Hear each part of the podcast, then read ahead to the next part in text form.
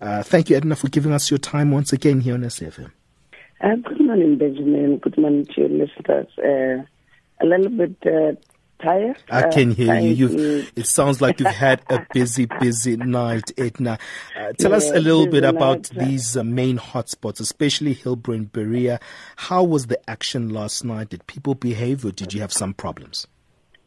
Uh, Benjamin, we, you know, the law enforcement in the city of Joburg, uh, together with the police, we have tried uh, through these past uh, number of years to try and make sure that uh, people that are in the vicinity of Berea and, and Hillbrow and those areas, that they get um, uh, the safety issues in place. And you know what? We we have been uh, working tirelessly, and I can and say to you at the moment, other than the people that are, are drunk and drunkenness and drinking and driving, we we are trying to get the best out of the people mm. to ce- celebrate responsibly, and uh, uh, because the city tries to make sure that people shouldn't celebrate in a manner where they endanger other people and and even their own lives or lives of other people.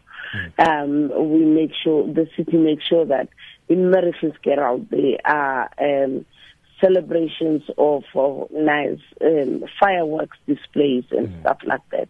But everything went so well, Benjamin, and I, I'm glad to say you, tired as we are as law enforcement, everything went well. Yeah. We are so glad, mostly and nicely so.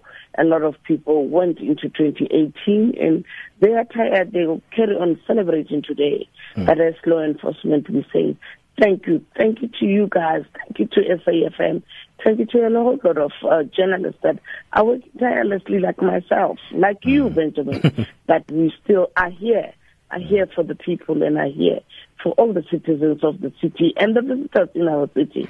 So we had a beautiful New Year. So Edna, are you saying that there was a decline in criminality in general in, in, in the in the Johannesburg uh, city, or did you have some concerns of uh, certain forms of crimes? Uh, I can say that uh, as as the, the police for the city, for me, we are happy me and my, my colleague Wayne Minnaar, you know, we we happy with um, the decline or on on the issues that we used to have. Mm. Benjamin, you know what? There was there was times where we had people that were throwing their old stoves, their old fridges, their old everything from balconies of their flats they would throw them into the, the, the, the streets and, what endangering other people, making the mm. city look filthy and trash. And mm. at this stage, we we have overcome that. Okay. Uh, over and above, maybe cases that are reported to our colleagues in, in SAPS, which I cannot comment about mm. because I don't know which cases were. Uh, I I am happy. Okay, I'm happy. That's um, good to hear that because the last time you were really passionate about the fact that uh, you know we should, as uh, citizens and motorists, be actually taking responsibilities. Were the motorists also behaving on the roads as we were celebrating the new year? Benjamin, they did, but those that are still not knowing that there is Uber. Mm still drinking and driving. Mm. And I want to say to those people, please, you take responsibility. Use Uber and use anything, anything that you can call. Call Benjamin as your friend to pick you up. Mm. Call Edna as your friend to pick mm. you up. Mm.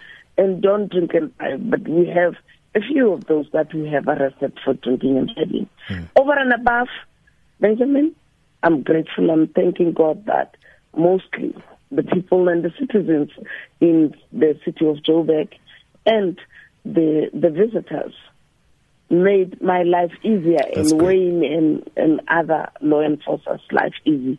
And made Benjamin's life easy because Benjamin is at work now working at the SAFM.